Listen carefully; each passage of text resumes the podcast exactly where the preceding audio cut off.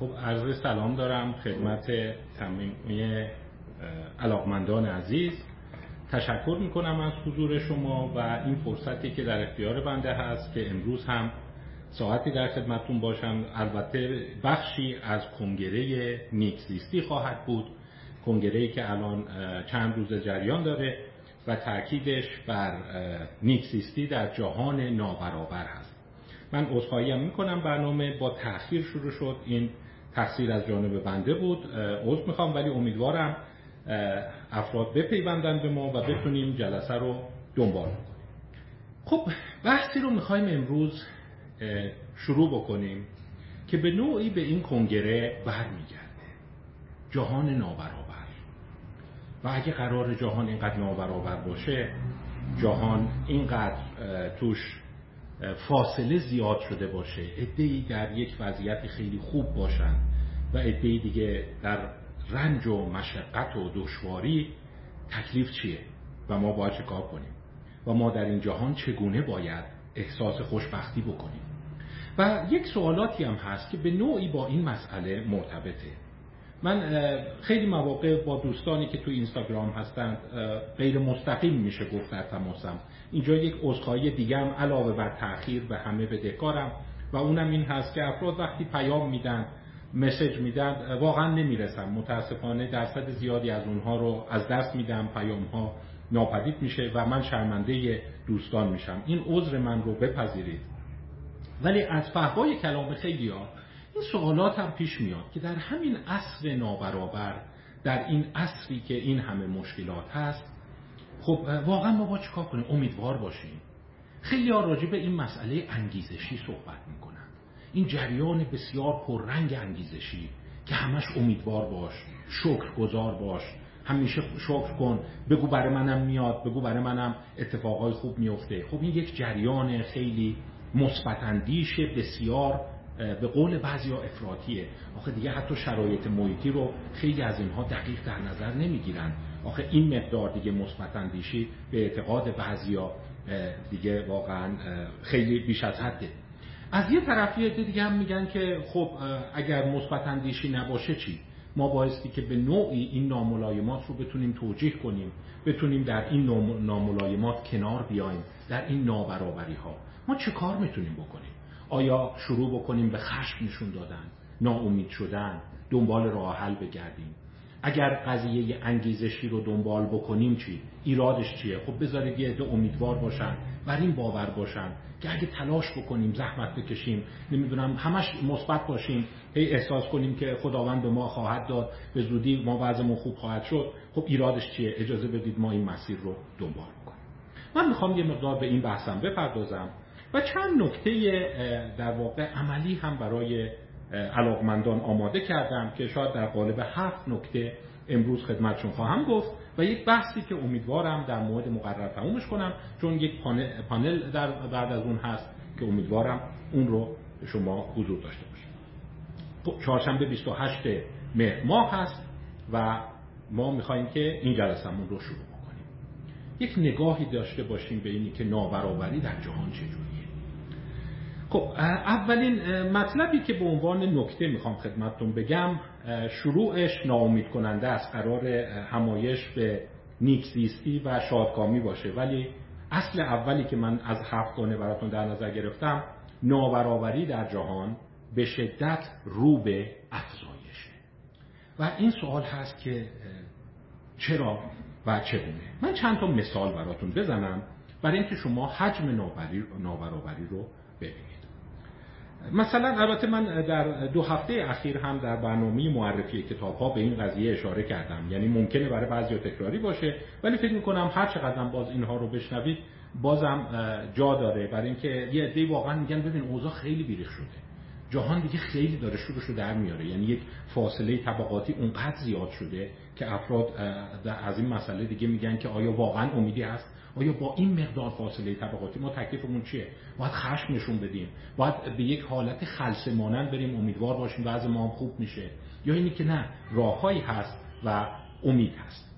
چند تا مثال براتون بزنم. از نظر ثروت جهان اگر بخواید نگاه کنید حدود 42 میلیون نفر در دنیا هستند که ثروتشون بالای یک میلیون دلار هست.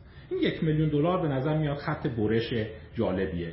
یعنی اونایی که بالای یک میلیون دارن اونهایی که پایین یک میلیون دارن. ولی جالبه این رقم فقط 42 میلیونه. در مقایسه با اون جمعیت عظیمی که در دنیا وجود داره. 150 هزار نفر بالای 50 میلیون دلار دارند و یک ممیز 631 هزار نفر بین 10 میلیون تا 50 میلیون دلار دارند پس یعنی در واقع میلیونرهای دنیا رو اینجوری شما نگاه کنید. از اون طرف اونایی که زیر ده هزار دلار دارند. یعنی ثروتشون کل داراییشون مایملکشون زیر ده هزار دلاره. یعنی تقریبا یه خودرو دارن یا کمتر. سه و دو دهم میلیارد نفر هستند. یعنی ببینید چقدر نابرابریه. شما یه 42 میلیون نفر داری یه سه ممیز دو میلیارد نفر داری. اینا زیر ده هزار دلار اونا بالای یک میلیون دلار. حالا جالب اون عده‌ای که گفتم بالای یه میلیون دلار دارن اون 42 میلیون نفر 44 درصد ثروت جهان رو در اختیار دارن. یعنی 44 درصد ثروت جهان در اختیار میشه گفت 42 میلیون نفره. و اون سه ممیز دو میلیارد نفری که زیر ده هزار دلار دارن کلا فقط یک ممیز 9 درصد ثروت جهان رو دارن. ببینید چقدر کمه. ثروت اونا حدود 6 تریلیون دلار هست در صورتی که اون میلیونرها به طور جمع 142 تریلیون دلار دارن. حالا یه مقدار این اعداد ممکنه. خیلی برای بعضیا به خصوص بعضیا خیلی علاقه به مسائل عدد و ارقام نداشته باشن خستشون کنه. برای همین خیلی طولش نمیدم. چند تا نکته دیگه میگم. جامعه آمریکا رو در نظر بگیرید. چون جامعه آمریکا جزو جوامعی است که مثال زده میشه که این شکاف طبقاتی داره زیاد میشه. یک دهم درصد اول یعنی یک هزارم اول جامعه 22 درصد ثروت رو دارن.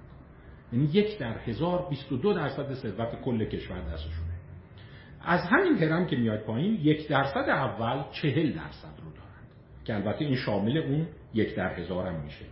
و ده درصد اول 75 درصد ثروت و 20 درصد اول 85 درصد ثروت رو دارند بیان دیگه میگن یک هزارم اول ثروتشون با 90 درصد پایین یکیه. یعنی یک در هزار بالا با 90 درصد پایین میزان داراییشون یکیه. یعنی شما ببینید یک عدد ناراحت است باز مثال های دیگه زده میشه. مثلا گفته میشه که اگر شما مدیرعامل یک کارخانه در جهان باشید یک CEO باشید Chief Executive Officer یه ضریبی هست که میگه حقوق شما به طور متوسط چند برابر میانگین حقوق اون شرکتت باشه. در سالهای 1980 این عدد 1980 رو به ذهن بسپرید این عدد مهمیه. در سالهای 1980 28 برابر بوده. یعنی آقای مدیرعامل 28 برابر میانگین کارمندا و کارگراش می‌گرفته. الان این رقم 450 برابره. یعنی ببینید چقدر زیاد شده. ضریب جینی که یک ضریب عدالت اجتماعی هست در تمام دنیا در حال افزایشه. حتی کشورهای اسکاندیناوی. من چند پیش در همون برنامه معرفی کتاب به صورت مبسوطتر راجع به این صحبت کردم و مثال های دیگر رو هم خدمتتون زدم. و اگه خاطرتون باشه من چند تا کتاب هم در این زمینه معرفی کردم که الان دیگه یک مرور فقط سریع بهشون می‌کنم. نردبان شکسته The Broken Ladder How Inequality Affects the Way We Think, Live and Die. که این کتاب ترجمه شده. ترجمه خانم سمانه پرهیزگاری هست و در واقع به نظر میاد کتاب خیلی خوبیه. 2017 اینا رو مثال زده. یا مثلا هفته قبل هم کتابی رو دیگه رو معرفی کردم خدمتتون. The World Without Work جهان بدون کار دانیل ساسکین که مال سال 2020 بود. و آمارهای مشابه این رو از اون طریق خدمتتون ارائه دادم. باز یه کتاب خیلی خوبه دیگه هست که چند بار عرض کردم اگر شما واقعا می‌خوای به مسئله سعادت بشر به مسئله نیکزیستی کسب اطلاع بکنید. کتابی هست که تا اونجا که می‌دونم سه ترجمه مختلف از اون در ایران هست. Capital in the 21st Century. در واقع سرمایه در قرن 21 نوشته توماس پیکتی. یک کتاب بزرگی هست 700 800 صفحه است.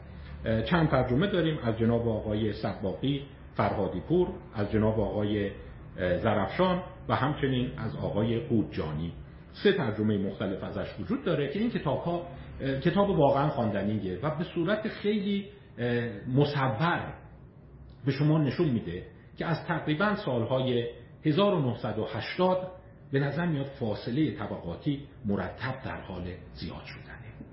و شما می‌دونید در مقوله نیکزیستی عدالت اجتماعی برابری و اینی که حس کنی فاصلت با همسایه با دیگران کم هست یک عنصر بسیار مهمه. پس اگه جهان داره مرتب این گونه بازتر میشه ما باید چه کار بکنیم؟ این اصل اولی که گفتم پس جهان در حال نابرابرتر شدن است. این فقط هم به کشورهای مرفه بر نمیگرده همه جهانه. حتی کشورهای مرفه تا حدی سوسیالیستی مثل سوئد و اسکاندیناوی هم همین اتفاق داره توشون میفته اگه قرار جهان اینجوری بشه ما باید امیدوار باشیم. ما چجوری باید خوشبختی رو حفظ کنیم؟ چون فراموش نکنید احتمالا بسیاری از ماها جز اون یک در هزار یا اون 42 میلیون نفر نیستیم که مرتب دارن میرن بالاتر. و حتی هفته قبلم یه مثال زدم خدمتتون که گفتم یه تعدادی از سیاستمدارا می‌گفتن خب چه اشکال داره؟ بذارید ثروت داره زیاد میشه در جهان. همه قایقاشون میره بالا وقتی سطح آب میره بالا. گفتن ولی خب خیلی ها قایق ندارن. اون سه ممیز دو میلیارد نفری که زیر ده هزار دلار دارند یعنی حتی یه ماشین هم ندارن داره اوضاعشون بدتر میشه. اینا چگونه باید احساس خوشبختی دنبال بکنن؟ برای اینا چه راهی هست؟ ما چه چیزی داریم؟ نکته دوم این نکته اول بود که ناخوشایند بود خب؟ و این به نظر میاد دیگه امروزه شده اطلاعات عمومی اصطلاحا میگن سواد عمومی هر روشن و شما تقریبا هر کتابی رو باز می‌کنید از کتاب دیگه هم باز خدمتتون معرفی کرده بودم. Our Kids The American Dream in Crisis. این رو رابرت پوتنام نوشته. البته درست راجع به آمریکاست ولی به همه جهان سرایت داره. فرزندان ما رویایی که در حال خراب شدنه. و میگه وقتی این نابرابری داره زیاد میشه فرزندان ما هم امکان اینی که به فرصتهای بهتر دست بیابند مرتب و مرتب کمتر میشه. مگر اینکه شما جز اون یک در هزار باشید که مرتب در حال بالا رفتنه. و دیدیم که اون یک در هزار تقریبا بایستی ثروت بالای ده میلیارد ده میلیون دلار داشته باشید که یه جوری جریان آب شما رو با خودش بالا ببره. این نکته اول. نکته دوم چیه؟ نکته دومش یه ذره خوشاینده ولی اگر به من عصبانی بشید من دلخور نمیشم. عصبانیتتون بجاست. چون جمله رو خواهم گفت ولی شما ممکنه بگید که خب حالا این مثلا ناراحتی ما رو کم کرد. این مثلا باعث شد که این نگرانی ما از آینده کمتر بشه. و اونم اینه که همون کتاب توماس پیکتی رو اگر شما ورق بزنید جداولش رو نگاه کنید میگه درست جهان نابرابر شده و این ارقامی که براتون خوندم این پر از این نمودار هاست یه چیز خوشایند به شما نشون میده که هنوز ما به نابرابری اواخر قرن 19 هم نرسیدیم. یعنی 1860 تا 1913 میگن نابرابرترین دوره بشر بوده. یعنی بشر مدرن بوده. در بشر عصر سنتی بوده. و این پنجاه سال اینقدر نابرابری زیاد بوده که هنوز ابعادی که ما الان داریم تجربه می‌کنیم به انتهای قرن 19 هم نمی‌رسه. با این حال ما در انتهای قرن 19 هم دانشجویان خیلی نخبه داشتیم افراد بسیار برجسته داشتیم. افرادی بودن که میزان درآمدشون نسبت به بقیه نسبت به الان خیلی خیلی کمتر بوده. ولی با این حال ما درخشندگی های تاپ علمی داشتیم. گفتم اگه به من عصبانی بشید من ناراحت نمیشم. بعضیا خشمشون رو درک می‌کنم میگن که خب دلیل نشد. حالا شما میگین که اصلا خیلی میگن اون اوج درخشندگی بشر. بالاترین کارهای هنری و علمی چه در ریاضیات علوم پایه زیست شناسی اون نوابقی که توی اون 1860 تا 1910 بودن تکرار شدنی نیستن. ولی اونا در نابرابرترین اصل بشر به دنیا اومدن و اکثریتشون از طبقات بسیار محروم جامعه بودن. ولی با این حال اگر خشم بگیرید من ناراحت نمیشم. می‌دونم منطقی حرفتون عصبانیتتون رو درک می‌کنم که حالا اینکه دلیل نشد اون دوره اینجوری بوده. حالا الان ما دوباره این حالت رو داشته باشیم. اما این نابرابری چرا داره اتفاق میفته؟ اینم من یه چند کلمه صحبت بکنم چون اینا اهمیت داره برای اصل یکی از اصلهایی که در واقع برای شما خواهم گفت که اصل چهارممون هست. چرا داره این نابرابری زیاد میشه؟ و ما این خشممون رو باید کجا نشون بدیم؟ یا این سرگشتگی رو کجا نشون بدیم؟ چون شما تقریبا هر شاخصی رو نگاه بکنید چه طول عمر چه رضایت از زندگی چه مصرف مواد مخدر چه عجیبه. افزایش وزن و چاقی. بله چاقی. با نابرابری ارتباط داره. و البته یه چیزی رو هم حواستون باشه. این برعکس ها. یعنی فکر نکنید که مرفهین چاختر میشن مردم دیگه لاغر میشن. کاملا برعکسه. هرچی نابرابری بیشتره محرومین چاقتر میشن. اضافه وزن پیدا می‌کنن و به سمت رژیم های غذایی نامناسب میرن و چند تئوری توش وجود داره. از جمله تئوری استرس از جمله تئوری تغذیه بد از جمله تئوری اینکه اوقات فراغت ندارن ورزش کنن و از جمله تئوری اینکه سبک زندگیشون در واقع اون تجملی رو که طبقه مرفه داره برخوردار نیست ازش. چرا بعضیا میگن که این اتفاق افتاده؟ من اقتصاددان نیستم و همین دلیل نمی‌تونم به اون برم. ولی فقط همین چند تا چیزی رو که مرتب می‌بینم تکرار میشه. خدمتتون میگم. مثلا ای معتقدن ببین بشر رو ولش کنی نابرابر میشه. مگر اینکه یه اتفاقایی بیفته که این نابرابری رو اصلاح بکنه. یعنی اصولا بشر رو ولش می‌کنی به سمت نابرابری میره. تقصیر کسی نیست. یه عده به نظر میاد همون متیو افکتی که تو جلسات قبل صحبت کردم گریبانشون رو می‌گیره سرمایهشون افزایش پیدا می‌کنه و یه عده دیگه جا میمونن و یک جمله که اینم خیلی خوشایند نیست می‌دونم ناراحتتون خواهد کرد. والتر شایدل میگه.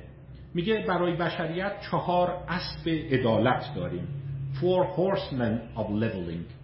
چهار تا اسب وجود داره که باعث گسترش برابری و کاهش نابرابری میشه. منتها این چهارتا رو نام ببرم بازم فکر کنم مضطربتر میشید. یک mass mobilization war. جنگی که توش با بسیج همگانی همراه بشه. مثل جتا جنگ جهانی. یعنی جوری که همه ملت یا اکثریت جوانان این مملکت برن سربازی و برن جبهه. یعنی همچون جنگی برابری رو ایجاد می‌کنه. و اینی که خیلی میگن این نوساناتی که توماس پیکتی میگه چرا اتفاق افتاده یه دلیلش میگن همینه. دو تا جنگ جهانی اول و دوم یه ذره لول کرده. اومده نابرابری رو کم کرده بعد دوباره که الان مدتی صلحه داره میره بالا. می‌دونم اینم باز یه جوری متناقضه. یعنی میگه خب پس باید منتظر باشیم یه جنگ بشه تا دوباره از دست این نابرابری کم بشیم. معنیش این نیست ولی غیر مستقیم اینه. دو transformative revolutions انقلاباتی که همه چی رو با هم بزنه. مثل انقلاب فرانسه.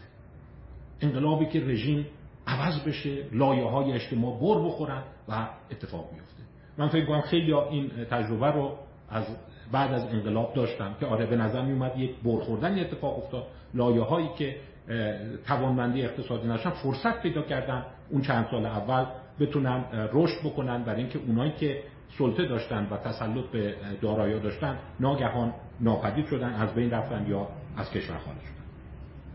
دو سه state collapse. یه حکومتی بپاشه مثلا مملکت تجزیه بشه. این چیزای خوشایند نیست. و چهارمیش خوشبختانه این یکی نزدیک بود ولی اتفاق نیفتاد. لیتال پاندمیک یعنی ویروس یا عفونتی بیاد کل بشریت رو بگیره و تلفات زیادی ایجاد بکنه به گونه ای که اینقدر مردم بمیرن که ثروت دوباره توزیع برابر بشه. مثالی که برای می‌زنن تا اون قرن چهاردهم اروپاست.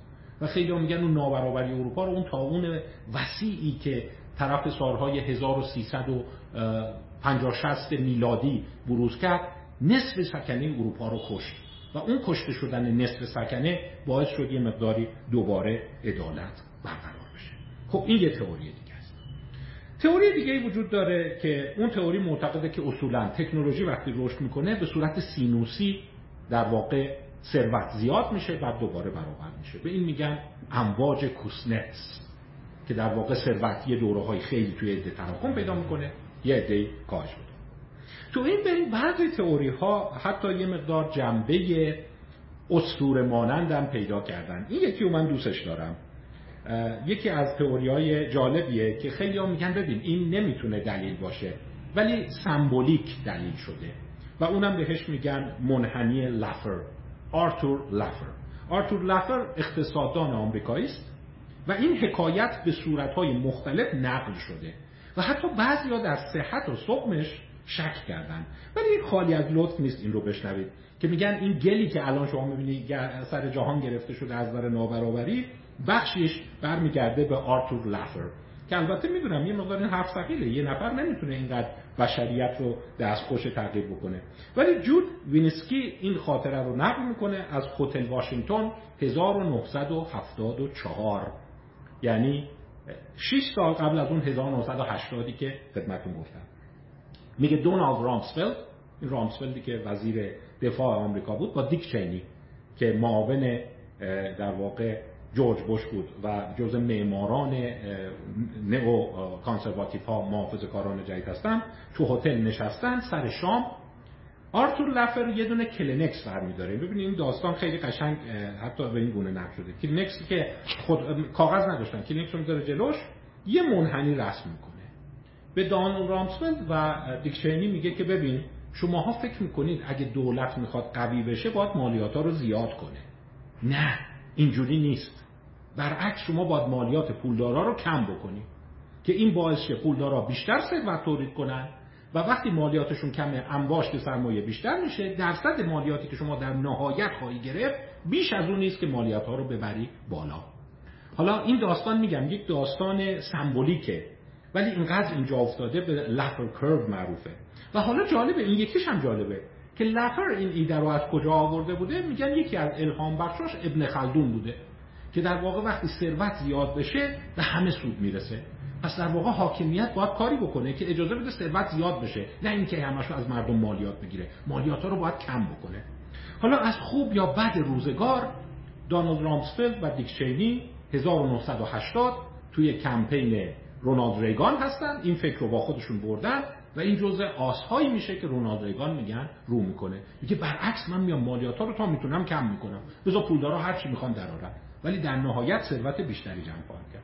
و میگم این در واقع یکی از توضیحاتیه که میگم این توضیح نمی‌تونه خیلی موثق باشه. یه نفر نمی‌تونه اینجوری جهان رو به یک گردابی بندازه به این راحتی که نتون در بیاد. ولی جزء اسطوره های ولبینگ شادکامی و نیکزیستی شده. که این آرتور لفر خدا براش نسازه این چه حرفی بود زدی. و البته جهان ثروت انبوهی رشد کرد. و این ثروت فقط ایرادش این بود که به دست یک طبقه خاصی بیشتر رسید. بریم اصل سومی که می‌خوام بگم. اگر تا اینجا یه مقدار پکر شدید دل مرده شدید بهتون حق میدم. آره عجب گیری افتادیم. اگر واقعا والتر شایدل راست بگه و یکی از اون چهارتا فقط می‌تونه دوباره عدالت رو برقرار کنه باید حالا باز این پاندمیکه یه کشتاری کرد ولی در حدی نبود که بتونه این کار رو بکنه. خدا به اون ستای دیگرش خیلی رد کنه. که جنگ جهانی بشه و بشریت کن فیکون بشه. و چرا این اتفاق میفته؟ برای اینکه خب اون مرفعین اون مقدار سرمایه که دارن بازار بورس دارن اینا همه سقوط می‌کنه. در نتیجه نیروی کار دوباره ارزش پیدا می‌کنه و افرادی که فقط متکی به زحمت کشیدن خودشون هستن می‌دونه قیمت ملک میاد پایین قیمت سهام میاد پایین و این اتفاق میفته پس ما باید چگونه امیدواری رو در افراد نگه داریم؟ بیریم سراغ اصل سوم. این اصل سوم من نمی‌دونم خوبه یا بده ولی این هم جز سواد نیکزیستی افراده. یادتون هست گفتم بدترین دوره عصر مدرن قبل از جنگ جهانی اول بود 1913 و جالب بعد که جنگ جهانی اول شروع میشه یه دفعه به نظر میاد یک توزیع ثروت صورت می‌گیره. حقوق کارگران میره بالا. سربازها ارزشمند میشن نیروی انسانی پیاده صاحب ارج و قرب میشه در نتیجه یه مقدار توزیع ثروت اتفاق میفته. و چند انقلاب عمده اتفاق میفته. انقلاب اکتبر هست وقایع فروپاشی سه یا چهار امپراتوری بزرگ رو داریم. امپراتوری پروس رو داریم امپراتوری اتریش مجارستان رو داریم تزار رو داریم و امپراتوری عثمانی رو داریم. ولی اصل سوم جالبه. تولید پایه. و قدر مطلق سطح زندگی نسبت به اون دوره خیلی بهتر شده. حالا بازم میگم ممکن شما خشم بگیری بگی که خب آره وضع زندگی بهتر شده ولی نابرابری رو چیکار کنم؟ این چالشیه که من به اون خواهم رسید. چون از منظر روانشناسی و روانپزشکی باید با این قضیه کنار بیایی. ببین سوالی که می‌خوام مطرح کنم اینه. دوست داری قدر مطلق رفاه و ثروتت بیشتر باشه یا مقایسش با دیگران. یعنی خوشبختیت به کدوم وابسته است؟ من بیشتر کالا دارم بیشتر می‌خورم بیشتر استراحت می‌کنم؟ یا در مقایسه با اون یکی متناسب دارم؟ اونایی که رو نظریه میکسیستی کار می‌کنن میگن اوه اینجا یه چالش هست. یه چالش خیلی جدی هست. چون از یه طرف همه دوست دارن بیشتر داشته باشن. ولی من قسمت بعدی صحبت هام یه مقدار چیزای منفور بشری رو خواهم گفت. مقوله حسادت تنگ نظری. شما در این حال که دوست داری زیاد داشته باشی همچنین هم بهت خوش نمیگذره. از کنی دیگران خیلی خیلی بیشتر از شما دارن. با چند تا آمار دلگرم کننده گوش بدیم من از این آمارا خوشم میاد ولی البته حواسم هست. اون خشم شما رو به نابرابری درک می‌کنم. این از اون آماراییه که استیون پینکر خیلی دوست داره. و اونهایی که میگن جهان خیلی داره به سمت خوب حرکت می‌کنه خیلی از این استقبال می‌کنن. این چند نفرم اگر می‌خواید من نام ببرم اگه شما چند تا از این ابر خوشبینا می‌خواید. اینایی که میگن درست نابرابری زیاد شده ولی برو خدا رو شکر کن خیلی وضع بهتر از 100 سال پیشه. یکیش در واقع هانس روسلینگ هست. هانس روسلینگ برای روشنفکرای ایرانی شناخته شده است. کتابش ترجمه شده دو تا ترجمه هم داره. یه ترجمه به اسم واقعیت و دیگری همه حقیقت. که این هر دو ترجمه کتاب 2018 او هست. Factfulness البته هانس روسلینگ فقید.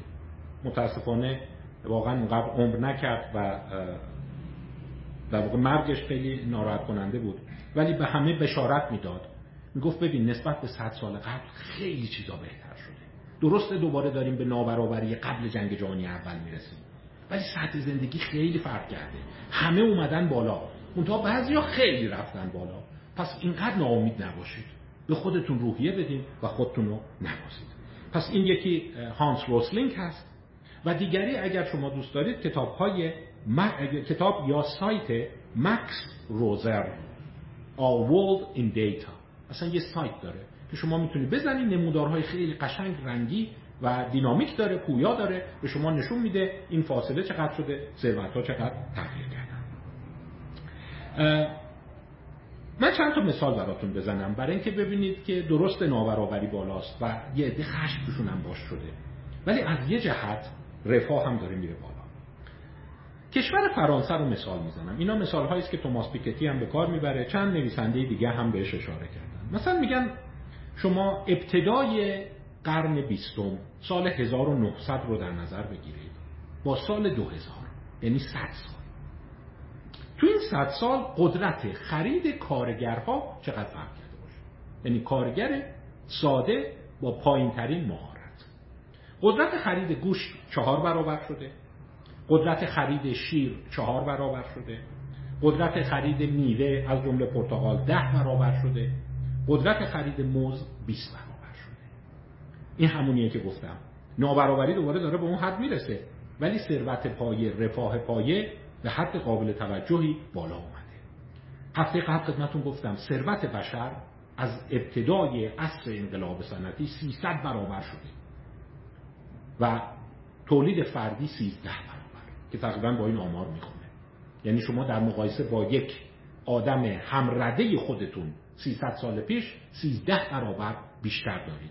بیشتر می‌تونید بخورید بپوشید و در واقع خوش بگذرونید یه مثال دیگه می‌زنن میگن برای اینکه یک کارگر بتونه دوچرخه بخره در فرانسه 1890 130 سال پیش باید 6 ماه حقوقشو می‌داد. 1910 یک ماه حقوقشون میده. و 1960 یک هفته حقوقشون میده. یعنی ببینید شما کالای بیشتری می‌تونی بخری پس این می‌تونه شاید به منزله یک رفاه بالاتر باشه و شما بتونی در یک جهان بهتر زندگی Age of oversupply. Overcoming the greatest challenge of the global economy Daniel Alpert 2013 این هم کتاب خواندنی است. اون لافر کرو رو به صورت کاملی تو توضیح داده. و اسم کتاب هست Age of Oversupply. عصر وفور عصر فراوانی. میگه درست نابرابری زیاد شده ولی تولید خیلی رفته بالا. شاید این حسم شما دارید. کالا زیاد شده. لباس زیاد شده پوشاک زیاد شده. خیلی همه میگن درست نابرابری هست ولی مغازه هم پرن تنوع کالا خیلی زیاده. تو خونتون رو نگاه می‌کنید ببینید کالای زیاد هست. حالا سوالی که من می‌خوام به اون سو حرکت کنم همینه دوستان. ما به این دل خوش کنیم که جهان داره رشد می‌کنه ولی نابرابر. و خیلی هم رشد می‌کنه. یا اینه که نه. درسته که رفاهمون زیاد شده. من 20 برابر ابتدای قرن می‌تونم موز بخورم. چهار برابر می‌تونم گوشت بخورم. نمی‌دونم یه دو چرخه راحتتر می‌تونم بخرم. ولی این نابرابری داره اذیتم می‌کنه. فاصله بین فقیر و غنی داره زیاد میشه و این روی احساس شادکامی من داره یک اثر بسیار مخرب می‌ذاره با این باید کار کرد؟ و تکلیف قضیه شادکامی چه هست و به عنوان یک کنگره یک سخنرانی یک سمپوزیومی که می‌خوایم به شادکامی نکزیستی بپردازیم چه پیامی می‌تونیم برای افراد داشته باشیم در این زمینه؟ شما می‌بینی این چالش رو داری. از یه طرف باید حس کنی که خیلی اوضاع خوبه از یه طرف حس کنی اوضاع بده. و من چجوری این وسط حرکت کنم که احساس شادکامی بیشتر بشه خب چند کتاب تا اینجا خدمتتون معرفی کردم. بذارید اون اصل چهارمی رو که می‌خواستم به بحث بذارم. این اصل یک اصل کاربردی است. اگر می‌خواید خشمتون کم بشه اگر می‌خواید افسردگیتون کم بشه اگر می‌خواید که اون احساس سرخوردگیتون کم بشه اصل چهارمی میگه فهم وقایع بیرون و فهم مکانیزم آنچه که در حال اتفاق افتادن است به شادکامی ما کمک می‌کنه. درسته که این مطالبی که من دارم میگم به افزایش برابری و عدالت منجر نمیشه. ولی دیدن وقتی شما می‌فهمید چی شد که اینجوری شد یا اوضاع چریختیه بخشی از اون خشم و استراب افراد کنترل میشه. پس به همین دلیل من اصرار دارم که این مطالب رو افراد بدونن. چون بخش زیادی از این پرخاش و خشمی که ما داریم به نوعی به این برمیگرده که نمی‌دونیم چه خبره. فقط یه چیزایی رو در اطراف داریم می‌بینیم. وقتی شما کتاب هانس روسلینگ رو می‌بینید به سایت ماکس روزر میرید. یه مقداری دلگرم میشید. از اون طرف توماس پیکتی رو می‌بینید. هم دلگرم میشید هم یه مقدار ناراحت میشید که آره خب یه عده واقعا دارن فرصت های زندگیشون رو از دست میدن. ولی باز خدا رو شکر هنوز به اون حدی که ما صد سال پیش بودیم افول نکردیم. قسمت بعدی بحث چیه؟ و من چگونه می‌خوام بحث رو دنبال بکنم؟ تا حالا چهار تا اصل رو خدمتتون گفتم. می‌خوام به یک مطلب دیگه بپردازم. که چرا؟ اون سوالی که من مطرح کردم. قدر مطلق ثروت رو ببینیم یا فاصله رو ببینیم؟ در روان ما مهمه و بسیار تاثیر می‌ذاره روی انتخاب های ما در زندگی. اونم همون قسمتیه که گفتم یه ذره منفوره. مفهوم اینویدیا. اینویدیا اصطلاح لاتینی است برای اون حسی که شما داری که یکی بیشتر از شما که لغت انوی لغت حسادت هم به نوعی از اون میاد. ببینید شما هر لحظه این حس رو دارید. آره من می‌تونم 20 برابر اجدادمون موز بخورم. ولی این فاصله رو چکار کنم؟ و اینم بهتون بگم بهترین سالهای بشر از نظر نابرابری تقریبا دهه 60 بوده. 1950 و 1960 نه 60 شمسی شمس میلادی. که اونم باز میگم کار جنگ جهانی دوم بود دیگه. یک فروپاشی شدید حاکمیت ها اتفاق افتاد و در این حال اون جنگ باعث شد که عدالت برطرف بشه. پس بیایم یه ذره راجع به این مفهوم پیچیده ای که من وقتی یکی بیشتر از من داره باید واکنشم چی باشه صحبت کنم. چون اون به نیکزیستی خیلی برمیگرده. شما اینجوری فکر کنید. وقتی متوجه میشم یکی بیشتر از من من با چه حسی داشته باشم آیا این اختلال شخصیت عصبانی میشم آیا احساس طبیعی بشره؟ و این سالهای اخیر محققین بسیاری بر روی این قضیه پژوهش کردن می‌خوام با یک کتاب باز بسیار معتبر و جذاب شروع کنم ولی قدیمی. 1966 توصیه می‌کنم این رو بخونید. نسلی روان شیرین و آرام بخش داره. نوشته هلموت شوک Helmut Schuck Envy A Theory of Social Behavior. حسادت. یک نظریه رفتار اجتماعی. یک کلاسیک شاهکاره. و در واقع هر کسی می‌خواد راجع به این قضیه که من وقتی حس می‌کنم یکی از من بیشتر داره یکی از من کمتر داره چه حسی پیدا می‌کنه مرجع اولیش هلموت شوک است و الان پنجاه ساله که دارن روی فرضهایی که او داشت کار می‌کنن. یک جای خیلی قشنگ هلموت شوک میگه. میگه حس حسادت یا اون اینویدیا یا انوی توسط تمامی انسان ها صرف نظر از فرهنگ و زبان بیش از هر حس یا انحراف جنسی چه از روی شرم و چه به خاطر ترس پنهان نگاه داشته می شود پس این رو داشته باشید به عنوان یه مفهوم نیکزیستی. اصلا یه چیز اتوماتیکه. اصلا مثل که تو کله همه مقایسه گر هست. همینجور که راه میرن مقایسه می‌کنن. حقوق اون چقدر درآمد اون چقدر ثروت اون چقدر نمی‌دونم چه و جالبیش اینه که میگه حتی بیش از انحرافات جنسی یا هر حس دیگه ای دوست ندارن خداگاهش کنند یعنی این رو کاملا سرکوب می‌کنن. اصلا یه تابوه. یعنی تعداد افرادی که بیان بگن مثلا فانتزی های ناخواسته جنسی دارن یا افکار خودکشی دارن خیلی بیشتر از اوناییه. که بگه من نمی‌دونم تا همینجور میام مثلا می‌بینم یکی ساعتش از من من گرونتره یکی ماشینش گرونتره من اصلا به هم می‌زدم پس این نشون میده یک حس بسیار فراگیر بشری است. حالا خواهم گفت کارهای فرانس دووال و تومازلو رو معرفی خواهم کرد که یه عده افتادن با چه شیرینی دنبال اینن. ببینن این حس مقایسه خودت با بقیه کجا تو حیوانات شکل می‌گیره. آیا شامپانزه ها حس رو دارن؟ که اونو نگاه کنی همه داره. مثلا این چند تا موز داره من ندارم. و بعد آیا این رو فیزیولوژیش اثر می‌ذاره؟ رو بیولوژیش اثر می‌ذاره؟ به اونا اشاره خواهم کرد. ولی بیایم یه ذره از کارهای هلموت شوک و هم اسران او یاد کنیم. بعضی از این مطالبی که میگم در کتاب هلموت شوک هست. بعضی دیگر باید به کتابهای خود افراد مراجعه کنید پس تا اینجای کار به عنوان یک منظر روانشناختی نیکزیستی به این قضیه وقوف داشته باشید. نمی‌دونیم چیه ولی مثل که تو کله همه هست. همه خودشونو با هم دیگه مقایسه و این مقایسه ها مرتب مثل یک سیخ های دردناک برای افراد اتفاق میفته چه بکنیم دردش کم بشه؟ چه بکنیم که به راه خوب بریم؟ و می‌خوام یکی دو تا سوال دیگرم جواب بدم. اینجا یه نکته رو بگم یه نکته ظریف بهتون میگم هلموت شوک یه ذره متهمه. و وقتی کتاب رو می‌خونی این حس رو داری که به نظر میاد یک اروپایی یک آلمانیه. و مدعی هست که تمدن اروپا به بقیه جهان سره و ابتدای کتاب این حس رو به شما میده که میگه اروپایی ها کمتر حسودی می‌کنن کمتر اینجوری می‌کنن وارسته تر هستن و بقیه ملت ها این نکته مهمیه. من توی محاوره عمومی خیلی اینو دیدم. آیا واقعا مثلا ایرانی ها تنگ نظر دارن من خیلی اینو میشنوم. میگم مثلا بابا بعضی کشورها اصلا این تنگ نظری رو ندارن. اصلا شما وقتی زیاد داری خیلی هم خوشحال میشن. ولی اینجا همش باید مواظب باشید مردم همش می‌خوان تنگ نظری کنن. چش ندارن ببینن پیشرفت آدم. تا می‌خوای بیای بالا می‌خوان زمینت بزنن. آیا این صحت داره؟ یا خطای ماست؟ و یه ارتباط دیگه هم پیدا کردن دوستان. شما داستان چشم زدن رو شنیدید که. اسفند دود کن تخم مرغ بشکن چشت نزنن چش زدن این یکی از اون چیزای خیلی قشنگ تئوری روان هست. این از کجا میاد؟ خب هم هلموت شوک و هم خیلی دیگران میگن کاملا جهان شموله.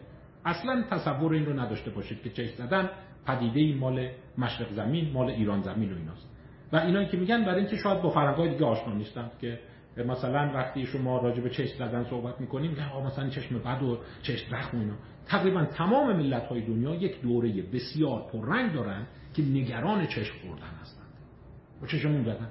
ما رو زدن کله پا و این اینقدر فراگیره که وقتی یک پدیده ای حتی خرافی جهان شموله شما باید فکر کنید چه کاربردی داره چرا بقا داره. ما راجع به منها صحبت کردیم. راجع به مای ساید بایس کیت استانوویچ تو جلسات قبل صحبت کردیم. چرا چشم زدن اینقدر فراگیره؟ خب هلموت شوک گفتم یه عده بهش تاختن. گفتن این یک برتری طلب اروپایی است. مدعی ببین فرهنگ تمدن غرب رشد کرد. برای اینکه چشم نمی‌زدن مگه حسود نبودن. شما می‌خواستی رشد کنی بهت فرصت می‌دادن. جاهای دیگه شما رو کله پا می‌کنن. این تصور اولیش بود. و جالبه بعدا که میره جلو تصورش رو اصلاح می‌کنه. و خواهم خدمتتون گفت که چه اتفاقایی میفته یا حتی شما این رو در داخل ایران هم می‌بینید. مثلا خیلی میگن شهرهای کوچیک مردم تنگ نظرن. اونجا نمی‌تونی زیاد درآمد داشته باشی. اونجا تا زیاد درآمد داشته باشی میرن گزارش میدن. تا یه ذره اموال داشته باشی من برات می‌زنن. ما اومدیم تهران یه ذره راحت باشیم. که اینجا مردم خوبه.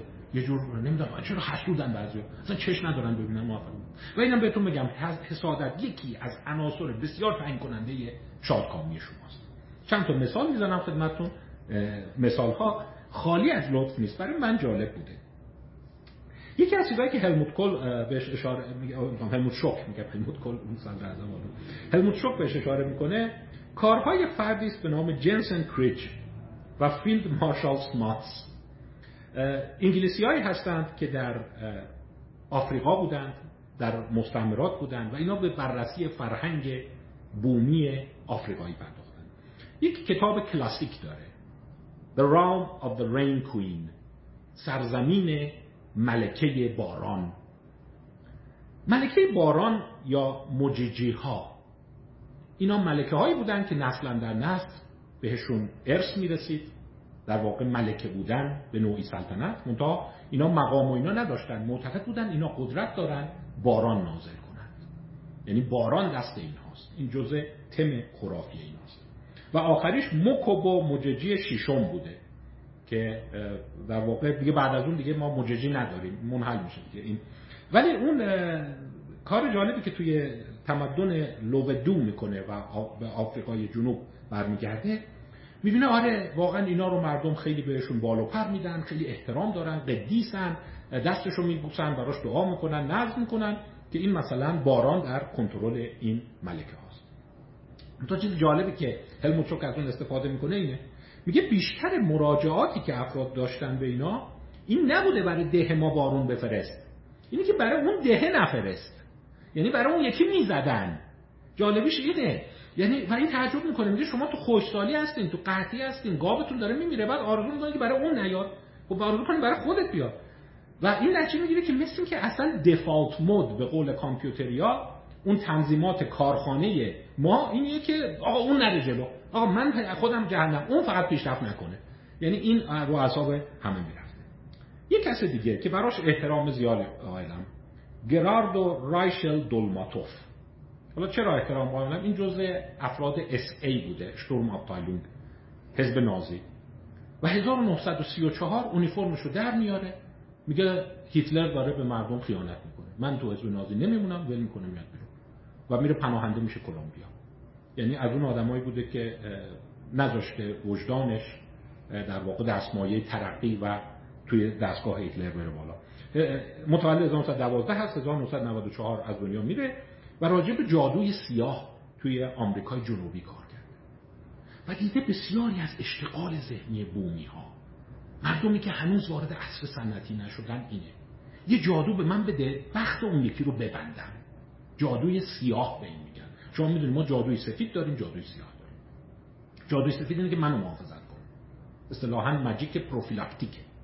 ولی جادوی سیاه اینه که به یکی دیگه یه ضربه ای بزنی. و اکثر ضربه ها این بوده. بچه دار نشه پولدار نشه بختش بسته بشه نتونه ازدواج کنه نمی‌دونم چی نشه. و این شروع که چرا اینقدر چرا با هم بدیم. صبح تا شب به همدیگه آسیب می‌زنیم. یا کسی دیگه به نام اریک وولف باز آنتروپولوژیست انسان شناست اریک وولف اصطلاحی رو به کار می‌بره میگه institutionalized envy حسادت نهادینه شده. اصلا حسادت نهادینه است. همه جا میری تا یکی می‌خواد پیشرفت کنه بقیه می‌خوان بدنش پایین و این توی قبایل اولیه جوامع قبل صنعتی و این حس رو داشت که خب عجب در واقع سیستمیه. چقدر واقعا مردم اینجوری هم و یکی از چیزهایی که جالبه بهش اشاره می‌کنه حالا من اینو به عنوان تنز خدمتتون میگم. تو آفریقا دیده بود یکی از چیزهایی که خیلی خیلی رشک برانگیزه. و باعث میشه برن خرابکاری کنن کولر دیگری است. و جالبتر اینه که پدران به کولر فرزندشون این حسو دارن. یعنی این تنزی که میگن بابا میاد کولر رو خاموش می‌کنه حالا شاید واقعا یه منشأی داره که میگه نسل قبلتر تا می‌بینن بچهشون کولر داره اصلا عصبانی میشن سیم کولر رو قطع می‌کنن اینا. و بعد میگه چرا این کارو می‌کنیم میگه ما جوونیمون همش تو گرما بود همش خودمون رو باد زدیم خواب نداشتیم. نگاه کن اون وسط زور چجوری خوابیده. و یکی از چیزایی که رو اعصابشونه به قول معروف اینه که جوانترا کولر دارن. یعنی اینم باز یک اتفاق دیگه است. خب شوک بحثش این بود و این یه مقدار دستمایه برتری طلبی غرب به جهان عقب مونده شد که گفت ببین ما آدمایی هستیم حسود نیستیم به چش زدن اعتقاد نداریم. این چرا همش نگرانن که برای هم دیگه نزنن؟ از هم دیگه نخورن. و همش می‌خوان برای هم بزنن. برای همین هم روش نمی‌کنن. و همون دولماتوف دیده بود که آره میان برق توی روستا میارن. برای چند تا خونه برق میشه بقیه میرن برق رو خراب می‌کنن. یه عده مثلا میاد یه وسیله مکانیزه میاره کشاورزیش خوب بشه میرن خرابش می‌کنن. نمی‌دونم تو بنز... تو باکش مثلا یه ماقیر میریزن خرابش می‌کنن. تراکتورش از کار میندازن.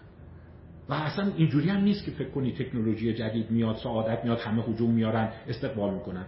یه عده کمی که گیرشون میاد بقیه شروع می‌کنن آنچنان براشون زدن که اصلا طرف میمونه یه مثال دیگه براتون بگم.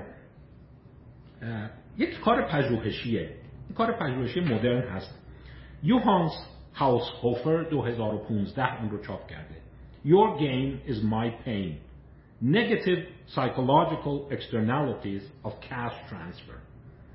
در واقع داشتن شما درد من است. حالا یوهانس هاوسهوفر چی بوده؟ این رو من قبلا هم اشاره کردم.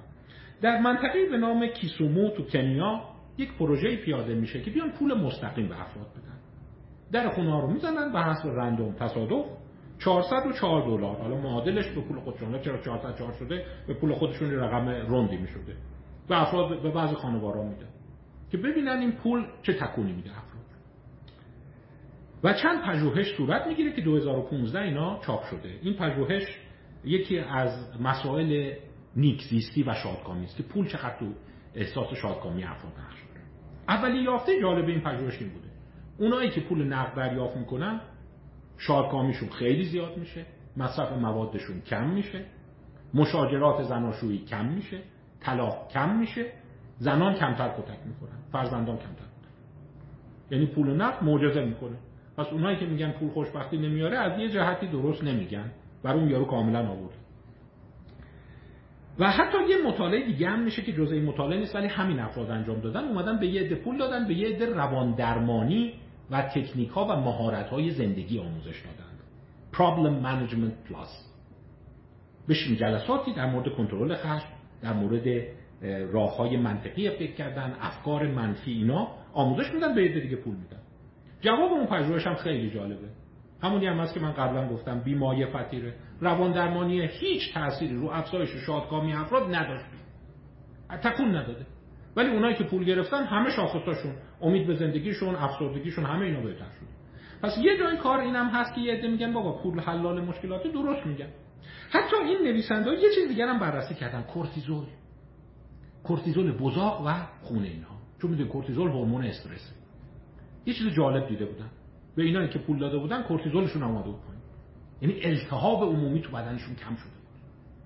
حتی شاخص های التهابی کاهش کرد و شما می‌دونید شاخص های التهابی که از اون چیزایی که باعث چاق شدن افراد میشه باعث دیابت میشه باعث فشار خون میشه. و این مکانیزمیه که میگه نابرابری اجتماعی باعث کوتاه شدن عمر میشه. منتها چه چیز جالب دیگه ای توش بود و چرا اسم مقاله هست؟ Your gain is my pain. گفتن اونایی هم که اینا رو دریافت نکردن هم بریم مقایسه کنیم. دیدن اون درصدی که شاید 90 درصد بود و این پولا بهشون نرسیده بود اونقدر حالشون بد شده بود. کورتیزول رفته بود بالا. مشاجره زناشویی رفته بود بالا. دعوا کردن رفته بود بالا. مصرف الکل و سیگار رفته بود بالا. که اینا حس کرده بودن به اون روستا در مجموع کمک نشده. قبل از این که این پول بیاد روستایا بعدشون بهتر بوده. اون در درصد خوب شدن اون 90 درصد اینقدر خراب کردن میانگینو کشتن پایین که اوضاع بدتر شده. و هم باز به همین داستانه. یعنی شما اینجوری نگاه کنید. او اینجور هم نیست که یه عده پیش برن بقیه بگن خدا رو شکر. الحمدلله. باز داشته باشن. ما که بخیل نیستیم. ما که حسود نیستیم. انشالله تا هست به همه برسه. نه اینجوری نیست. یه ضربه اولیه می‌زنه به افراد. اونایی که ندارن با اون بنیاد مقایسه گریشون حس می‌کنن بازندن نیکسیستشون میاد پایین. پس اگه می‌خوای پول بدی باید به یه درصد قابل توجهی بدی یا اینی که پول ندی. یعنی پس سطح میانگین اومده بود بالا. چون اونا پولی که گرفته بودن رفته خرج کرده بودن. رفته ماست خریده بود رفته بود گوش خریده بود میوه خریده بود در به بقیه هم ولایتیاش کمک شده بود. درآمد اونا هم غیر مستقیم رفته بود بالا. ولی کورتیزول اونا رفته بود بالا. کورتیزول اونا رو اندازه گیری کرده بودن. دیده بودن کورتیزول تو اونا رفته بالا. پس شما یه چیز دیگه متوجه میشه ای وای. اینو باید چیکار یعنی وقتی یه عده پیدا می‌کنن نابرابری مثل این که روی احساس سرخوردگی حسادت افسردگی اثر بد می‌ذاره حالا داریم به قسمتی می‌رسیم که به نظر من جای قشنگ بحثه. یه به کار ماها میاد. ما واکنشمون چی باشه؟ از یه جهت دوست داریم. انشالله درآمدو بره بالا. انشالله وفور بشه. انشالله بازار پل جنس بشه. افراد برن سر کار. ولی فراموش نکنید وقتی این اتفاق میفته مثل منطقه کیسومو نشه. خب یه عده زودتر میرن بالا. معنیش شما حالت خوب میشه یا حالت بد میشه تکلیف چیه؟ و اون اینرسی فرهنگی حسادت رو چیکار باید کرد؟ ببینیم چه پژوهش های دیگه ای هست و چه راه حلی برای این ارائه داد. باز البته یه چیزی فراموش کردم بگم. تو کتاب هلموت شوک و کتاب های دیگه مثال های جالبتری هم از تاریخ می‌زنه. این مثال هم خالی از لطف نیست دونستنش. برای اینکه شما ببینید چگونه نهادینه بوده یعنی مثل اینکه پیشرفت کردن اصولا در یک سیستم بسته با رنج همراهه و کله پات می‌کنن. و این تقصیر کسی هم نیست. مثل که اصلا گفتم تنظیمات کارخانه است. وقتی افراد دور همن یکی داره میره بالا بقیه سعی دارن بکشنش پایین. جزء چیزهایی که هرودوت ببینید تقریبا به 3000 سال پیش میگه 2700 سال پیش میشه. حکایتی رو داره از در واقع جبار tyrant می‌دونید یونان دولت شهر داشته و هر دولت شهری دست یک tyrant یک جبار بوده. تراسیبولوس of Miletus تراسیبولوس ملطیه. پریاندر از کورینث اون هم جبار یه شهر دیگه است. پیک میفرسته به تراسیبالوس که تو برای اداره جامعه اداره شهرت یه پند به من بده. تراسیبالوس هیچی نمیگه به پیکش. به اون فرستادش. فقط راه میره توی حیات توی باغ در حالی که اون پیک دنبالش بوده. اصای خودش رو در میاره و شروع می‌کنه اینجوری زدن به شاخه گیاه ها و گندم ها و برمیگرده میگه حالا برگرد برو پیش پریاندر. پریاندر میگه میگه جواب نداد جواب نداد. همین کارو کرد. پریاندر میگه نکتهش رو گرفتم یعنی اونایی که قدشون بلنده رو بزن.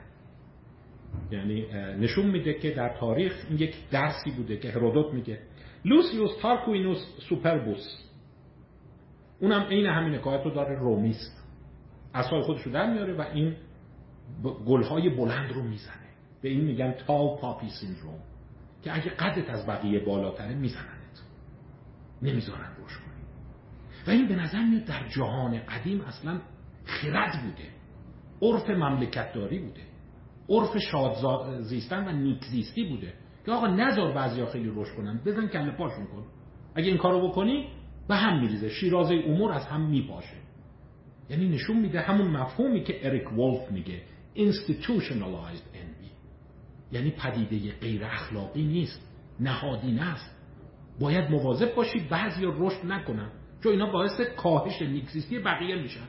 باید بزنیشون و در واقع چه تارکوینوس سوپربوس چه تراسیبالوس به نظر میاد یک اندرز حکیمانه به هم دوره های خودش میده که هرودوت اون اولی رو جاودانه کرد. دیگه چی داریم؟ آیا محکومی پس اون داستانی که هلموت شوک می‌گفت چی بود؟ آیا اروپایا حسد رو گذاشتن کنار؟ شروع کردن دیگه اون بلند قداشون رو نزدن؟ کله پا نکردن اون شاخه های بلند و رشد کردن سنتی شدن. خبر خوب براتون دارم. نه. برعکس بوده. یعنی یه اتفاق جالبی هست که جریان behavioral economics اقتصاد رفتاری رابطه تنگاتنگ اونو با نیکسیستی پیدا می‌کنه. یه مقاله قشنگ دیگه براتون نام ببرم. Children's Envy and the Emergence of Modern Consumer Ethics. حسادت کودکان و در واقع رشد اخلاق مصرف کننده مدرن. 1890 تا 1930 این مال 2002 هست و جورنال آف سوسایتی هیستوری چاپ کرده مجلد 36 پژوهش جالب کرده یه پژوهش ها. از روی این من نتیجه گیری نمی‌خوام بکنم. این فقط یه نمونه است از پژوهش های مشابهه چرا اون دوره مهمه و در آمریکا بوده؟ 1890 تا 1930 اومده انشاهای بچه ها پند و اندرس هایی که بچه ها سر کلاس بهشون می‌گفتن و مینوشتن رو استخراج کرد. از چه سالی؟ 1890 تا 1930 یه دوره چه ساله جالبه دیده نوشته ها از 1890 تا 1915 خیلی شبیه همه. مذمت کسی که زیاد داره مذمت کسی که دارا هست. احساس خشم و رشک به اونی که می‌خواد ثروت بیشتر داشته باشه. ولی ورق تو 1915 برمیگرده به جای اینی که تنظیمات کارخانه رشک و حسد باشه ناگهان تنظیمات کارخانه میشه رقابت سازنده. نگرش مثبت. تو هم تلاش کن. وقتی دیدی اون یه چیزی داره چرا عصبانی میشی؟ ببین از کجا خریده تو هم پولاتو جمع کن برو بخر. این نکته که می‌خوام برای جلسه امروز ازش استفاده بکنم. یعنی اتفاق جالبی که میفته اینه دوستان عزیز. اون زمان چه اتفاقی افتاده؟ 1890 1915 1930 میگن عصر انباشت تولید و رشد اقتصادی. بوده پیام سادش اینه وقتی جامعه جتار جهش اقتصادی و فرصت رشد پیدا میشه ناگهان یعنی ببین اینقدر بره کوتاهی که اینو دیده اومده این نعمت رو میخونده دیده. نوشته ها عوض میشه درس های حکیمانه معلم انشاها عوض میشه. قبلیش قبلیش در مذمت دارا بودن اینکه کسی اضافه داره بهش رشک ببرن. و بعد ناگهان عوض میشه. در تایید مثبت اندیشی و تو هم برو آرزو کن خدا بهت بده و مگه بخیلی شکرگزار باش به تو هم داده میشه؟ و یه جهشی توی ذهنیت اتفاق میفته. این مقاله و خیلی مقالات دیگه بر این هستند که خلاصش رو اینجوری بهتون بگم تو نظریه حسادت تنظیمات کارخانه در زمانی که رشد اقتصادی نیست انفجاری نیست اصل وفور نیست. آنگونه که دانیل آلپرت میگه the age of oversupply در اصل وفور شرکت نداریم سلامت افراد به اینی که مواظب باش چشت نزنند و کسی بالاتر از بقیه نره. بیا پایین. و اینقدر هم این حسادت منفور نیست. همه اینجوری. وقتی که ناگهان رشد ناگهانی اتفاق میفته ذهنیت افراد عوض میشه. شما شاهد پیام های متناقض میشید. دوستان عزیز اجازه بدید من یه وقت تو مسیر عرایزم بگم و یک نکته دیگر رو خدمتتون بگم. نمی‌دونم دقت کردید چقدر این بحث های انگیزشی زیاد شده؟ حتی یه عده میگن که خب اینا خرافیه. همش نمی‌دونم به خودت تلقین کن پولدار میشی. به خودت دلداری بده پولدار میشی. نمی‌دونم کائنات بهت پول میده. اگر اینقدر مورد استقبال قرار گرفته یک اصلی رو خدمتتون بگم عزیزان من.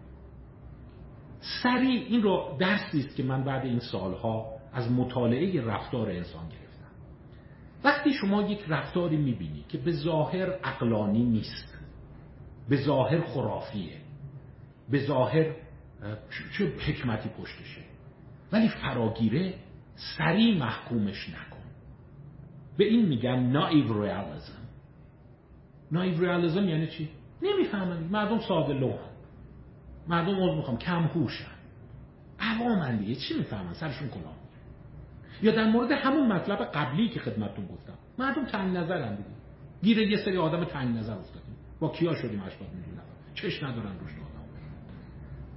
ولی جالبی رفتار انسان اینه که همه اینها مثل فیزیک و شیمی قانونمنده و بیخودی اتفاق نمیفته تحلیلی که یه عده کردن روی سیر تحول این صحبت های انگیزشی این مفاهیمی که مثبت بیاندیش. شما برید نگاه کنید یه مفاهیم جالبی توش هست. مثلا اگه دیدی یکی داره شما هم بگو خدا به منم بده. نرو مال اونو خراب کردن. امیدوار باش تا به شما هم داده بشه. این در قالب این سخنرانی های انگیزشیه. یا مثلا تاکید افراطی بر گذاری هر چی گیرت میاد بگو خدا رو شکر. که بیشتر بیاد دیدن وقتی شما به سمت age of supply حرکت می‌کنی منتال ست ما ذهنیت ما مایندست ما از تنظیمات کارخانه‌ای حسد محور که همه با هم برابر باشیم نذاریم یکی بره بالاتر ناگهان اینوری میشه. که دیدی یکی بیشتر داره شما هم تلاش کن. به اون خشم نشون نده تلاش تو بیشتر کن. اونو نکش پایین. نرو مججی استخدام کنی بارون اون کم بشه. سعی کن بارون تو هم بیشتر بشه. و وقتی اگر شما نگاه کنید یک جریان عجیبی هست که محتوای مشترک بسیاری از سیستم های انگیزشی ماست. یعنی در لفافه در نگاه اول شما میگید که خب چرا اینجوریه؟ مردم ببین تفلکی ها گیر خرافات افتادن. آخه مثلا با دلخوش کردن و همجور مثبت فکر کردن و اینا که دارایی بیشتر نمیشه. آره ولی فراموش نکن. این انقلاب روانی باید اتفاق بیفته.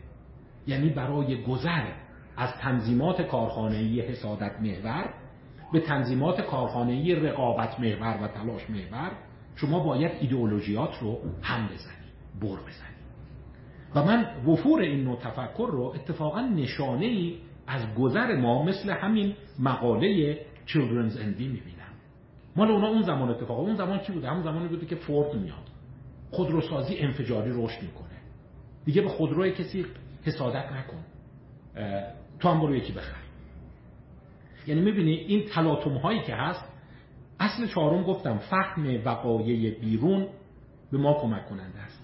یه بخشی از خشم شما رو کم می‌کنه. یه بخشی از ناراحتی ما رو کم می‌کنه که او پس اینه. با نایب رئالیسم اصل پنجم. از رئالیسم نایب خودداری کنید. رئالیسم نایب یعنی چی؟ ساده دیگه مردم. مردم نمی‌دونن چقدر دلخوش کردن رایب رئالیسم ولی نه به نظر میاد این زایمانه باید اتفاق بیفته. اینم بهتون بگم حواسم هست. ما الان در یک برهه موقت تحریم قرار داریم رکود قرار داریم کرونا قرار داریم. ولی روند کلی کشور ما مثل بقیه جهان به سمت تولد وفور داره. کالا تو همه جهان داره زیاد میشه. پس گذر ما از اینی که به نزنن تا گذر ما به اینی که گذار باش هی انرژی مثبت به خودت بده هی بگو میشه این یک جهش روانیه که مشابه این تو تمام دنیا اتفاق افتاده. نوشته های خورشی و آلجر تو آمریکا. نگاه می‌کنه همش اینه. من کودک فقیر بودم پاورنه بودم چه تلاش کردم زحمت کشیدم الان میلیاردر شدم. تو هم زحمت بکش می‌تونی. این ماشینا رو می‌بینی اینا مال منه تو هم زحمت بکش می‌تونی. پس می‌بینی که این یک زایمان روانی هست که مستقل از خواست و اراده ما و اون رئالیسم کودکانه یا ساده لوحانه نایب رئالیسم اتفاق میفته یعنی رفتار قانونمنده و داره حرکت خب داریم کم کم به انتهای بحث نزدیک میشیم. من می‌دونم از زمان عقب هستیم. عذر می‌خوام از افراد پانل. فقط یه چند دقیقه دیگه ای هست. بعد بحث رو در اون جلسات معرفی کتاب دنبال خواهیم کرد. خب پس اگه اینجوریه ما می‌تونیم یه ذره رفتار مردم رو بفهمیم و کمتر بهش خشم داشته باشیم. همش ناآگاهی نیست. بالاخره باید این قضیه یک جوری تحول اتفاق بیفته. باید کم کم مقوله رقابت مقوله اینی که بپذیری یه عده بیشتر از شما دارن و خشمت رو کنترل کنی اتفاق بیفته. بخشی از اون به جریان انگیزشی مدرن در جهان برمیگرده. حالا از اینی که بعضیا ممکنه تو استفاده بکنن بخوان نمی‌دونم کالایی رو بفروشن خدماتی رو بفروشن مثلا حساب شده است ولی اینی که مورد استقبال قرار می‌گیرن که یه جوری ناخودآگاه افراد میگن یه چیزی پشت این است. من دیگه نمی‌خوام تو قالب چشم نزنن باشم من می‌خوام قالب رقابت آزاد باشم. خب بحث رو ادامه بدیم. تو یه چیزی هم بهتون بگم. ببینید گفتم نابرابری رو به افزایشه. یه عده میگن خب حالا فرض کن نابرابری درست می‌شد. آیا این خشم ها کم می‌شد؟ چون همه چی که اقتصاد نیست. این بحثش رو بذاریم برای بعد. ولی می‌خوام از دو نفر نام ببرم. این دوتا نکته رو تو ذهنتون نگه دارید برای جلسات بعد. یکیش لسلی هارتلی هست. لسلی هارتلی این دانشمند نیست رمان نویسه. رمان علمی تخیلی می نویسه اسم رمانش هست Facial Justice. عدالت چهره. او از مدینه فاضله نام می‌بره که در آینده اتفاق میفته که ثروت همه با هم برابره. خب بعد موقع به نظر شما بشر راحت شده و همه یه اندازه داریم. دیگه حسادت ها از بین رفته. دیگه خشم ها و هم دیگه از بین رفته. اگر این قدری که میگن نهادینه است دیگه بشر در اوج نیکزیستی هست چون همه یه اندازه داریم. رمان لسلی هارتلی میگه نخیر بعضیا خوشتیبترن بعضیا خوشگلترن. اونو چه کار می‌کنه؟ در نتیجه مجبور شدن یک وزارتخانه درست کنن به نام Ministry of Facial Equality. وزارت برابری چهره. و برخلاف اسمش یک وزارت مخوف امنیتی. است و هدفش چیه؟ خوشگلا رو از کار انداختن. زوم بکنی اونی که خیلی خوشتیپه بزنی داغونش کنی. مثلا یه جور چهرهش خراب کنی. همونطور که قد بلندها رو تارکوینوس می‌گفت بزنیم اینجا خوشگلا رو بزنیم. رمان علمی تخیلیه ولی نکته داره. و اونم اینه که خب بالاخره آیا بشر همواره این تنظیم کارخانه ای که خودم رو با دیگران مقایسه می‌کنم الان رو دارایی مقایسه می‌کنی خب این رفت کنار رو هوش مقایسه می‌کنی این رفت کنار رو قامت مقایسه می‌کنی این رفت کنار رو چهره مقایسه می‌کنی اینو باید چیکارش کنی یعنی همواره این رو خواهی داشت و همواره رنج خواهی داشت پس فقط داستان دارایی نیست چیزای دیگه هم هست. این نکته اول. بذارید بعدا راجع به این صحبت نکته دوم جامعه شناسی هست به نام دیوید ریسمان. تو عمق بحث این نمیرم فقط یک کلمه داره. میگه حسادت وقتی eroticize میشه. نابرابری وقتی eroticize میشه خطرناک میشه. حالا این یعنی چه eroticize یعنی چه یعنی جنسی میشه. میگه نابرابری یک عنصره. یه عنصر دیگهش اینه که به غرایز پایه ربط پیدا بکنه یعنی چی؟ مثلا اونی که اموال بیشتر داره فقط این نیست که اموال بیشتر داره. اینی که تو رقابت جنسی موفق یعنی این برداشتی که مردم میگن خب این ماشین خوب داره حتما با این ماشین خوب می‌خواد. حالا عذر می‌خوام این چیزهای مرزهای چیز رو هم باید تو معاونت دانشجویی رعایت کنیم. حتما می‌خواد دختر خوشگل‌تر سوار کنه. خوبه به اون می‌رسه این ماشین خوب داره. یعنی اروتیسایز شده. یعنی دارایی مساوی میشه با دستاوردهای موفقتر جنسی عشقی و رمانتیک. و میگه اینجا بدخیم میشه. او با الهام از فروید میگه شما خیلی به دارایی به کالای مردم کاری نداری. خونه اون چند صد متر ویلاش چجوریه ماشینش چجوریه. اینجاش گیر پیدا می‌کنی که حس می‌کنی در یک رقابتی که ریشه در قرائز بیولوژیک داره و اونم رقابت جنسی است او می‌بره. اینجاست که دیگه خشم پیدا اینجاست که خشم کشیتو می‌گیره و باعث در واقع ناراحتی. اینم گفتم. بذارید بعدا صحبتش رو خواهیم کرد. که آیا میشه خوشخیم کرد این حس نابرابری رو؟ یعنی افرادش کنم که خب داری ولی واقعا چی من حالا علاقه ندارم. ولی نکته که هست اینه که اون کالا شاید به خودی خود مردم حس بدی نداشته باشن ولی اون کالا زمانی مثلا میشه که میگه من با اون فرد در یک رقابت دو نفره هستم بر سر یک رقیب عشقی و او می‌بره چون امکانات بیشتر داره. اینجا دیگه مسئله از انوی به جلسی تبدیل میشه و جلسی خیلی خشنتره چون بیولوژیکه. خیلی بیولوژیکه. اون شریک من رو از چنگم در آورده با این وضعیت. خب دو تا نکته بیشتر نمونده. البته این نکته رو وصل خواهم کرد به جلسه هفته بعد. نکته ششم چیه؟ به چالش homo economicus بیاندیشید. homo economicus یادتون هست اول بحث گفتم. بیشتر داشته باشی یا در مقایسه با دیگران بیشتر داشته باشی و بهتون گفتم که افرادی مثل مایکل تومازلو فرانس دووال مشهور که راجع به بونوبوها و شامپانزه ها پژوهش کرده به این می‌پردازه که این تو سلسله حیوانات چجوریه؟ شما ترجیح میدی سه تا موز داشته باشی اون شامپانزه و رقیبت ده تا داشته باشه یا اینی که شما یه دونه داشته باشی اونم یه دونه داشته باشه. یعنی برابری برات مهمتره یا قدر مطلق. اقتصاددانا به صورت سنتی میگن بشر هومو اکانومیکوسه یعنی قدر مطلق براش بهونه و اگر شما از قدر مطلق عدول می‌کنی یه جایی کارت ایراد داره. موجود عقلانی نیستی. ببین تو این معامله هی نگو چقدر گیر اون میاد. فکر کن چقدر گیر خودت میاد. هی همش نگاه می‌کنی آخه اون سهم بیشتر داره می‌بره.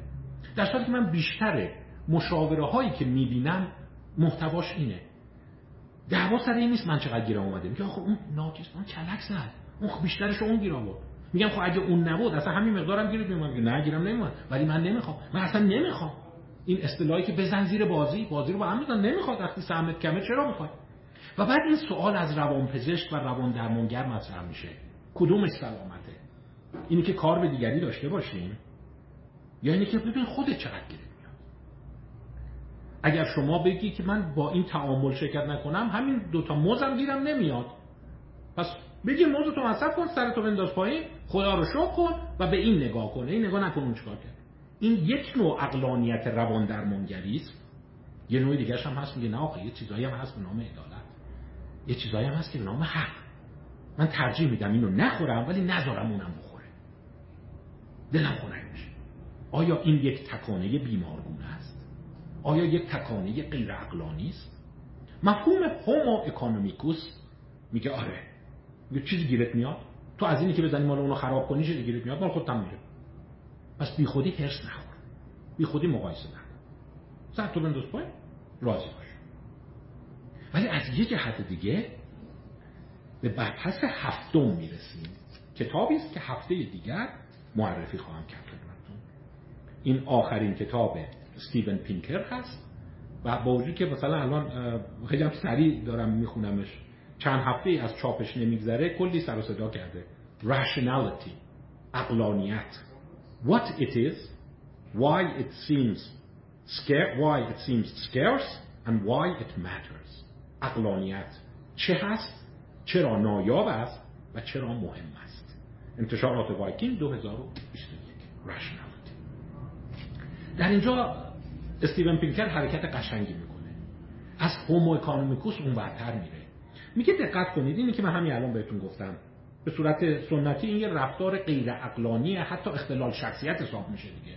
یعنی اختلال شخصیت میگن تعریفش اینه که مثلا زد همه چیو خراب کرد چون دیده بود سهم خوب گیرش نمیاد. نه تنها خودش نخورد نداشت بقیه هم بخورن. یعنی بقیه هم نخوردن خودش هم نخورد. به این آدم میگن مخرب دیگه. چرا انقدر مخربی؟ چرا انقدر self-destructive ی چرا انقدر خود آزاری؟ ولی استیون پینکر میگه که نه. سریع قضاوت نکنید. همون naive رو بهتون گفتم realism ساده انگارانه رو بذاریم کنار. داستان پیچیده است. از مفاهیم جالبی صحبت می‌کنه هفته دیگه خدمتتون خواهم گفت. Rational irrationality. اقلانیت غیر اقلانی. یعنی یه جاهایی هست که اینی که من خودم هم نخورم ولی نذارم اون بخوره به نفع این کار عقلانیه برای اینکه سری بعد باعث میشه عدالت بیشتری رعایت بشه. در تعامل دراز مدت اون باعث میشه سهم شما رو بده.